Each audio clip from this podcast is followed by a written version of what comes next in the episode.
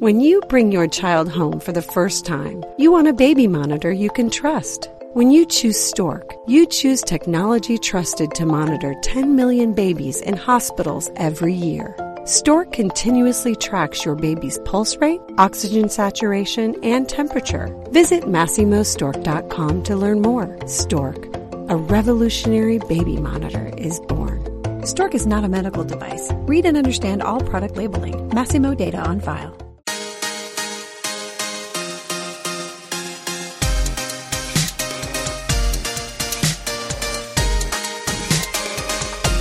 Hey, families, welcome again to the Wonder of Parenting. Parents, we're so glad that you're joining us uh, for the second part of our discussion about screen time. Uh, in our last Wonder of Parenting podcast, we looked at some of the, the uh, challenges that come with screen time. And um, we looked at the really the negative impact that too much screen time can have on our kids, and um, also saying that there are some very positive things that can happen. What we want to do in this one is uh, refer to Michael's two books, uh, Saving Our Sons and the Minds of Girls, and kind of give you a how to manual for screen time at various ages for your children. And uh, Michael, thanks for joining us again and all the insights you're going to give to us today. Oh, thank you, Tim. These are such important topics. So, I want to very quickly summarize what we said yesterday by just reading a, a, a little quote from your book, The Minds of Girls, where you talk about the trinity of digital health and um, you caution against too much time on screen time, and you're talking about daughters, and you say she may be spending so much time on the phone and other screen related media that she is becoming one, too sedentary. Uh, a recent study showed that nine sedentary. Sedentary, yes, thanks. Uh, a recent study that uh, showed that 19 year old girls today are sitting as much as people in their 60s. Now, that's sort of an insult, Michael. That's suggesting that you and I do a lot of sitting. Uh, probably do. Well, we do. yep. Well, as the brain and body get older, we do sit more. Yep. and um, secondly, distracted from academic performance and cognitive development. And so we talked a little bit about how uh, this uh, girls are and boys are maturing more slowly. And or the number third, uh, the number three uh, digital health uh, problem is engaging in too much immature relational activity to remain socially healthy. And uh, we talked about the uh, really the lack of face to face time in conversation and how uh, challenging that is. So. Having said that, in the last podcast, and now looking at all the, uh, you know, understanding that there are real positive things to say about screen time, I want to walk with you through some of your insights in both of your books, Saving Our Sons and The Minds of Girls. And let's look at age groups and what's appropriate for screen time. So let's start with birth through five, what you call stage one through two. Uh, what should we know about screen time? What should we not be doing with screen time when it comes to our kids and their brain development? Okay, so yeah, uh, so pre-birth to to two, uh, we're talking little or no screen time uh, you know, maybe by about 18 months, uh, use of screen to FaceTime with grandma and grandpa or to Skype with, with relatives, um, but not, not much more than that. Uh, and, and by 18 months to two years, you know, certainly in most homes, the child is going to be watching some TV program somewhere. Uh, but we just got to keep that to a minimum and we want to make sure that the images in the TV program don't move really fast. Uh, so, like we talk about uh, about research that came out on Sesame Street, which is which is a good TV program for kids, absolutely. But the, they discovered that for like 18 months, two years, three years old, that brain, the images, some of the images were moving too fast, uh, and that was overstimulating the brain. So just watch the images. So like Barney you know everything's moving pretty slow and so that c- can be okay. Uh, by the time the child is between three and five you're gonna you're gonna be seeing more educational programming uh, and even some might have the child look into a laptop and learn something you know that's okay. Uh, and certainly kids can watch these sort of safe animated movies by four or five. That's pretty common. Um, you know disney movies etc but again, keeping it to a minimum. So not we don't we would rather not have one an hour and a half of of a movie and uh, an hour of educational programming. You know, uh, we want to keep it down to to one to two hours, and some people would say even that is too much for a five year old's brain. So uh, let me tease out just a couple things there on that because this it's where it all starts, right? The zero to five is such an important part of a child's brain development. There are going to be parents and others who argue uh, that even at 18 months, there are some really good screen games right now that seem to teach our kids things. True or not true? Oh well, things teach kids things. There, there's there's no doubt, but we want to remember this. It's kind of like a it's become social trend. Like 15, 20 years ago, it was the Einstein, right? If you yes. if you hold all this stuff to the womb, even you know they were, you know, people are selling stuff, and and then of course we do the research and we discover, well, no, that was kind of mythology. You, we got to just, I, I, think, as for everyone as citizen scientists, um, look at each of these things carefully and always think what's natural for brain development what's natural for brain development because you'll end up with the happiest most successful adult if you can keep your kids as natural as possible for their brain since their brain does not grow from a screen it grows from a million years of nature right? So mm. so we have to we have to just keep that in mind. And and uh, if someone says well you know this thing over here on this screen is going to help your child just say well you know it's not natural. Do i really need it? Does my child really need it? I'll study it carefully. I'll make a decision. Um, I will say that another thing that is mythology is when, um, and again, this is people selling stuff. This is tech people selling stuff. They'll say, you know, if you start your kid young on this technology, like a smartphone, like a computer, like really anything, start them young. Uh, wow, you know, they may, they may or they will become successful at 25, and they'll have their own company and they'll sell it for a million dollars. You know, they kind of create this concept that if you start them young on technology, it's going to make him a successful adult. But in fact, that also is mythology. You kids who have come from um, and you can people can find this in my books or, or you can go on Google and just spend some time there. Uh, these studies done with kids who come like from Africa and did not have technology in a remote part of Africa, and they come here, they learn enough English, you know, they go through the school system, and then at you know 12 or 13, they learn the technology that someone else learned, at three, and within two or three months, they've caught up. So they're just as good at the technology as the kid who learned at three. And that I think is really valuable for parents. So we don't have to force ourselves to force our kids into using tech early as if that's going to make them succeed. We've now disproven that one. Is there a difference between TV time and uh, like social media, video game time? Well, they all are. They well, anything on a screen counts as screen time. Uh, with the slight exception to reading off a Kindle, reading is still reading, and it's still really valuable, you know. And right. and the, the Kindle issue or uh, or that issue, iPad issue for reading becomes an issue um, more in the evening, pre bed. We don't want the blue light, and we we would rather have kids reading a book, not looking in a screen pre bedtime. Uh, but you know, parentheses on that one because reading is still valuable either way, whether it's on a Kindle or whether it's a, a hardcover book or paperback. But taking that out, everything else would be screen time that goes into our total of screen time. And uh, uh, so add it there. Then we cut them into pieces. Then we look at social media, we look at smartphone, we look at video games. Each of them are stimulating the brain in various ways. So when we look at um, social media, we're looking at instant gratification. You know, the more time kids are spending on social media, the the more they're expecting in, instant gratification, and we actually don't want a lot of that for them when they're kids. Uh, that leads to immaturity and to less resilience and dangers later.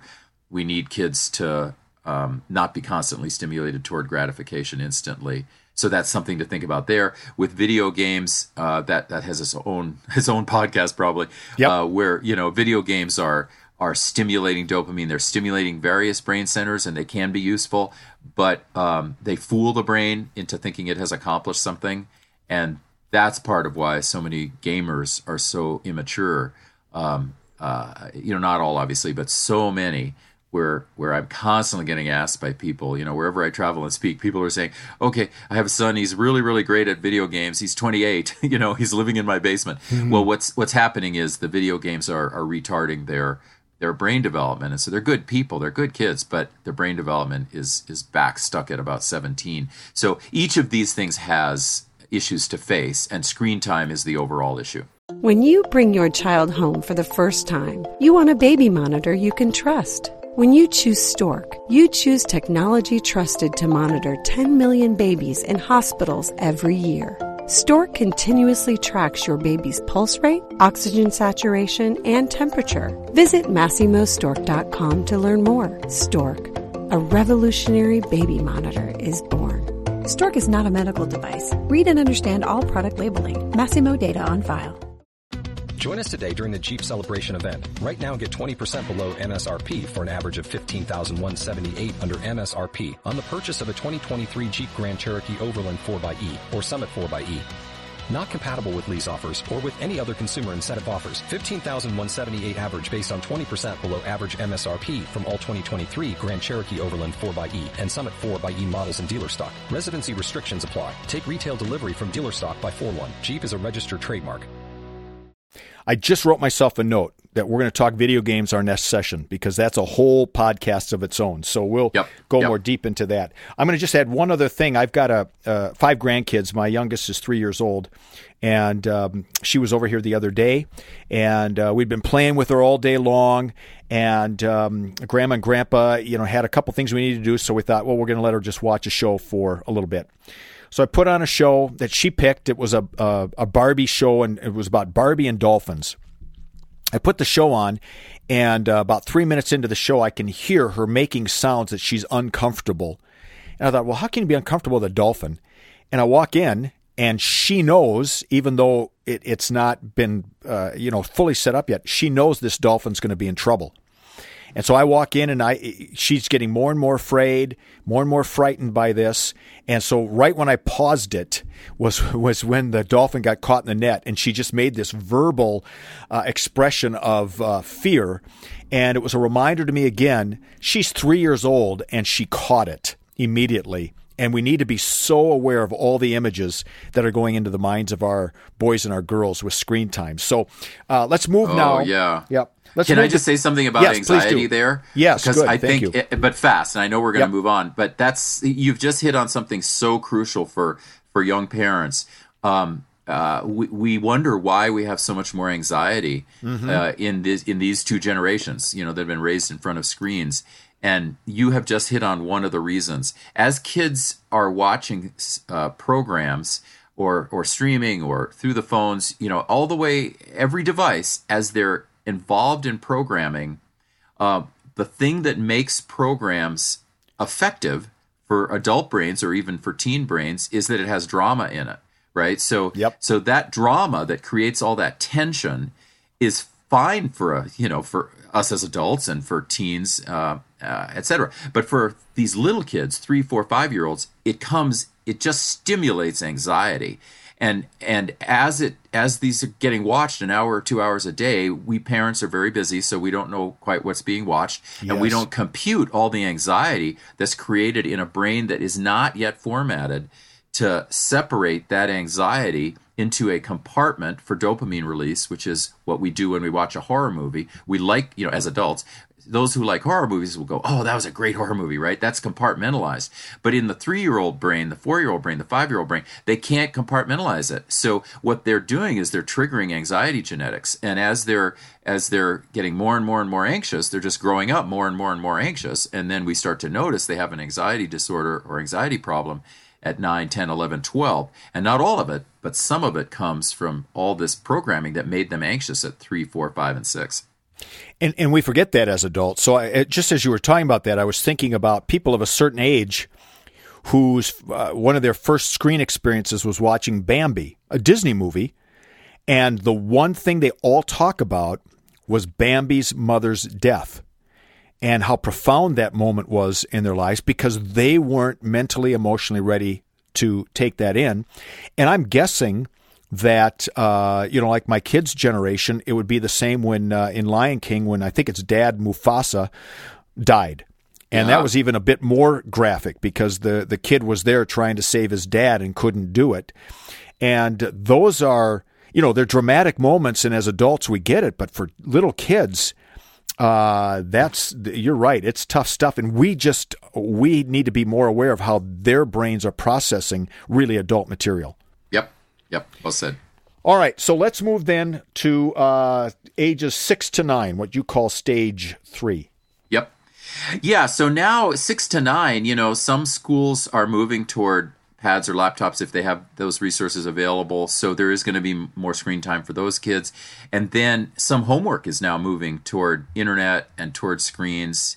Um, so that's going to be within the range of normal now in our society. Uh, then there's going to be, you know, watching TV and and some kid some uh, parents are letting their kids play video games like on school nights, which which I, I would beg them not to do, but they are doing that. So now the now the amount of screen time uh, we can we need to be citizen scientists and measure it because if we've got a couple hours at school, then we got a couple hours doing homework, then we got a video game, you know, then then and and some parents by now will have given kids smartphones. Um, I I would say that's really too much. I just think you're courting danger, and if we have three kids, uh, we want to remember that you may not be courting danger for for one or two of those kids, but you may be for another one of your kids, uh, right? Because every brain is different and some have more resilience and some have different genetics.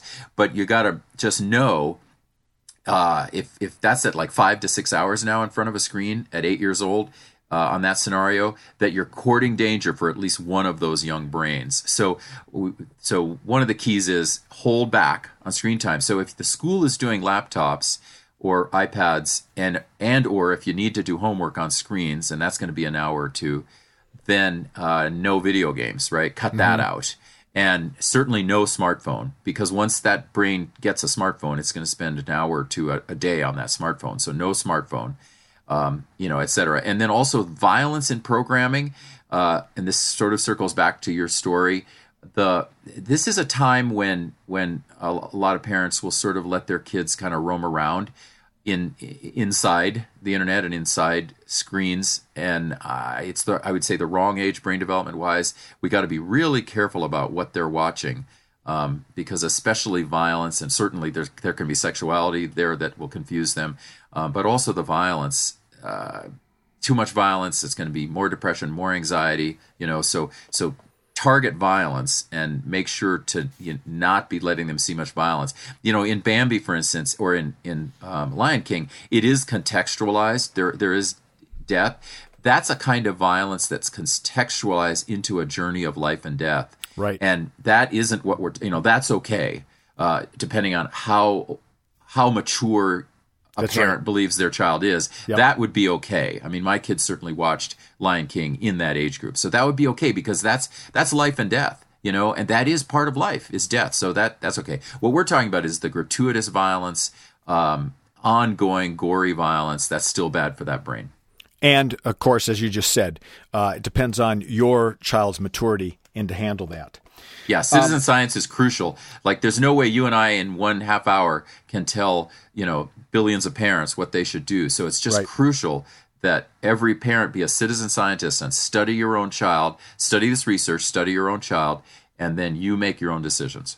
And is it fair to say that a good rule of thumb is less screen time than you think in this culture? Oh, absolutely. Yeah. Absolutely. Once people do this research, like I've got a lot of endnotes, as you know, in the back of both the minds of boys, uh, I mean, the minds of girls and saving our sons. I have I have, you know, 40 pages of endnotes. And even yep. though the books are written to be read by anyone, they're very accessible. I always make sure to back it up with the research so people can go to those studies as citizen scientists and make decisions. And when people read uh, as much research as you and I are reading, yeah, they're going to be a little scared. They're going to go, "Wow, you know, we didn't know that." But but now we know. So uh, so yeah, make a good decision for your own child. Have a family conversation about it. Explain to the child why you're doing it to protect their brains. You know, show them a picture of the brain and say, "We're doing this to protect your brains. We're the parents. This is what we're doing." With the Lucky Land slots, you can get lucky just about anywhere. This is your captain speaking. Uh, we've got clear runway and the weather's fine, but we're just going to circle up here a while and uh, get lucky. No, no, nothing like that. It's just these cash prizes add up quick. So I suggest you sit back, keep your tray table upright, and start getting lucky. Play for free at LuckyLandSlots.com. Are you feeling lucky? No purchase necessary. Void where prohibited by law. 18 plus terms and conditions apply. See website for details. As humans, we're naturally driven by the search for better. But when it comes to hiring, the best way to search for a candidate isn't to search at all. Don't search, match with Indeed. When I was looking to hire someone, it was so slow and overwhelming. I wish I had used Indeed. If you need to hire, you need Indeed. Indeed is your matching and hiring platform with over 350 million global monthly visitors, according to Indeed data, and a matching engine that helps you find quality candidates fast. Ditch the busy work. Use Indeed for scheduling, screening, and messaging so you can connect with candidates faster. And Indeed doesn't just help you hire faster. 93% of employers agree Indeed delivers the highest quality matches compared to other job sites, according to a recent Indeed survey. And listeners of this show will get a $75 sponsored job credit to get your jobs more visibility at Indeed.com slash podcast. That's Indeed.com slash podcast. Terms and conditions apply. All right. Now we've got children who are 11 to 14. Yeah, that's a crucial pruning time for the brain. Um, and so, if we didn't have incentive before to protect those brains, here's a huge brain incentive right now. So, during this time, the brain does a natural sort of spasm of pruning that lasts for years. And pruning means use it or lose it. So, what happens is the cells that are being used well, let me back up. There are too many cells in the brain, right? It's born with just billions and billions of these cells, and it can't it can't mature with all these cells. So gradually, it prunes away cells it doesn't use, and it focuses on cells and cellular structures that it does use. So this especially happens in this age group where where the the the brain says to itself, "Okay, I got to prune out a billion of these cells, you know, because I'm becoming an adult, I'm getting washed with hormones. Uh, this is what my brain has to do." And this is true all over the world. Everyone, race, culture doesn't matter. Every brain is doing this.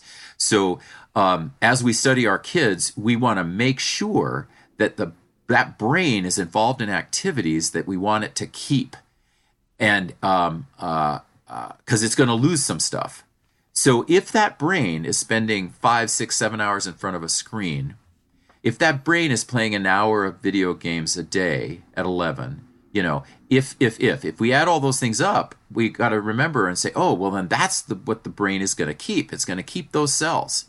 So it's not going to keep the cells to build uh, an edifice, you know, unless maybe it's doing it through Minecraft. It's not going to keep the cells um, that it would uh, of running around, of of playing, of climbing, of problem solving through uh, being out in the natural world and facing obstacles. You know, all, of those things that it's not doing. It's not going to keep. It's not going to keep the cells for music if it's not doing music. It's not going to keep the cells for for horseback riding if it's not doing horseback riding. So you name it, right? The list is endless. If it's not doing those things, it's going to get rid of a lot of those cells and it's going to keep these cells. And and what we don't want is for it to mainly keep the cells for screen time and all the stuff that would go under that category and get rid of all these other cells because then what we will have is an 18 year old a 22 year old a 30 year old who as you've described you know is not as mature is not as able is not as successful um, because what it did is it got rid of a lot of the cells and the connections that it really needed to grow up. So so I ask people especially in this age group to look at three primary markers and study kids for these markers. One is physical, what is their physical health like right mm. now? One is cognitive, how are they doing at their cognitive functioning? So that's going to generally be schoolwork. Uh, anything that's challenging um, them them cognitively, and then uh, you know, third is going to be sort of emotive, relational. How how are they? How, what is their social life like? Do they have relationships. And if they see issues in any of these three areas uh, in that 11 to 14 age group, it's very probable that something is related to screen time and they need to get away from screens and back to relationships, back to moving around, right, to help with the physical, back to um, uh, doing their schoolwork and not being distracted by screens so that they do their schoolwork. Got to get back to those things so that those are the cells we keep. And I would refer people back to our uh, Wonder of Parenting podcast when we looked at uh, your child's brain and screen time, and particularly what it does to the dopamine and uh, likes from social media, which is really be, uh, the issue then for that age group, 11 to 14, and actually probably a little older. Uh, Michael, let's wrap it up then by looking at the last age group, 14 to 17, 18 years old.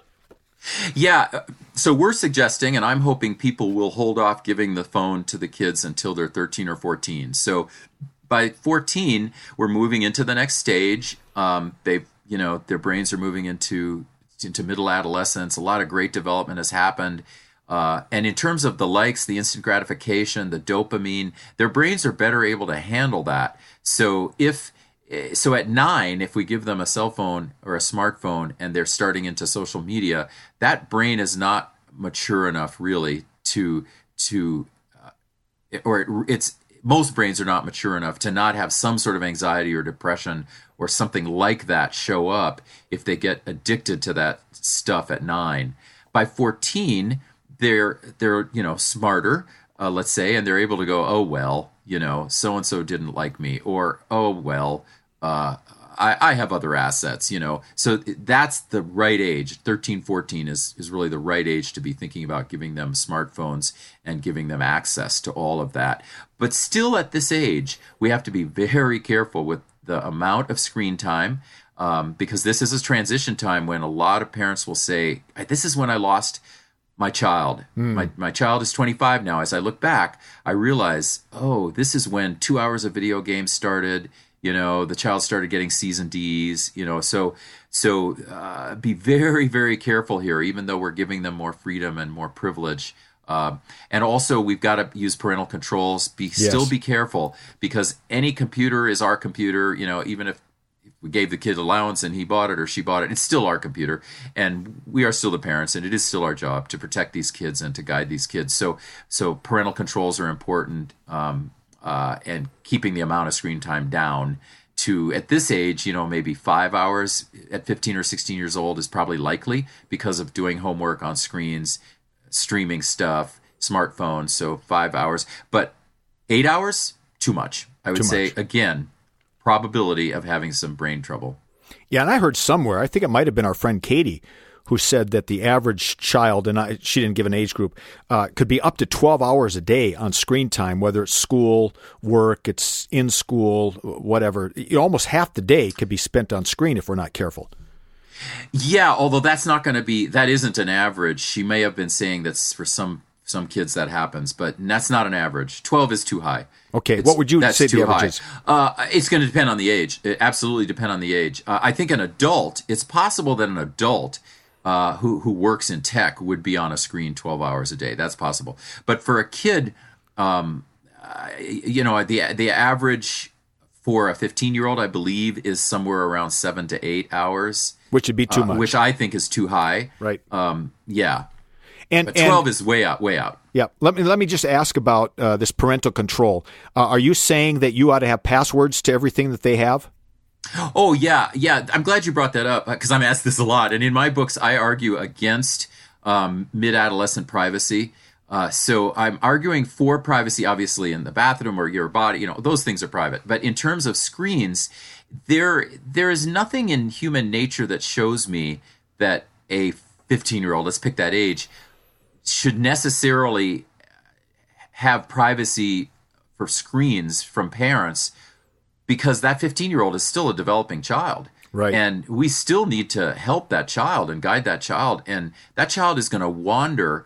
Uh, the, the the screen, the internet is just like the child wandering off into the tundra. You know, we we, we got to give that child some skills and assets before he wanders off into the tundra or she wanders off. And and so it is crucial to have parental controls. And I think if and well, we did this with our kids. It does work. If you raise your kids and say, "Look, folks, I'm I'm going to trust you, but I always have to have your passwords." So if I see anything going wrong with you, I'm going into your screens because I know that may be where it's happening. And uh, we didn't abuse their trust, our kids, but we did have access. Right, and you and there is something about uh, training kids to earn trust as well. Absolutely, that's a really great lesson for that age group. You Yep. you earned my trust. And, and one of the things that Katie said uh, was that uh, these kids have remarkable abilities to go around parental controls. they do. Uh, and so that's why we need to have access always to what's going on because before you know it, they are lost in that tundra and, and you didn't see it coming and you want to make sure to the best of your ability you do. And let's let's just remember what we said in uh, our last podcast that people like uh, Bill Gates didn't allow his daughter to, or kids to have uh, cell phones until they were 14. So they know something about this. They're the ones who, who work in that business. They know the positives and negatives, and that ought to be a cue for us as parents to take this really seriously. It is a great gift. Uh, but if it's not uh, within boundaries, it can get away from us quickly. So we really yep. hope that this has been helpful for you. Uh, you can get more information from Michael's two great books, Saving Our Sons and The Minds of Girls. Got a whole chapter on this in both of those books. And uh, next time we get together, we are going to talk about video games because that's a specific niche for screen time, uh, particularly for boys, I think. And so we look forward to uh, seeing you then. Our website is wonderofparenting.com. Uh, you can post a question to us uh, that we can uh, talk about in future podcasts. We do uh, come online every Monday with a new podcast. And so if you'd like to subscribe, you can do that through wonderofparenting.com. We've got a link there, or you can go uh, to Apple. Uh, Play, you can go to Google Play, and uh, they have ways for you to subscribe as well. These are always free because we want this information to you. Michael, thank you for your time. Oh, thanks, Tim. Thanks for doing this. And Parents, we thank you for your time. We look forward to joining you again as we talk about video games. As humans, we're naturally driven by the search for better. But when it comes to hiring, the best way to search for a candidate isn't to search at all. Don't search, match with Indeed. When I was looking to hire someone, it was so slow and overwhelming. I wish I had used Indeed. If you need to hire, you need Indeed. Indeed is your matching and hiring platform with over 350 million global monthly visitors, according to Indeed data, and a matching engine that helps you find quality candidates fast. Ditch the busy work. Use Indeed for scheduling, screening, and messaging so you can connect with candidates faster. And Indeed doesn't just help you hire faster. 93% of employers agree Indeed delivers the highest quality matches compared to other job sites according to a recent Indeed survey. And listeners of this show will get a $75 sponsored job credit to get your jobs more visibility at Indeed.com slash podcast. That's Indeed.com slash podcast. Terms and conditions apply.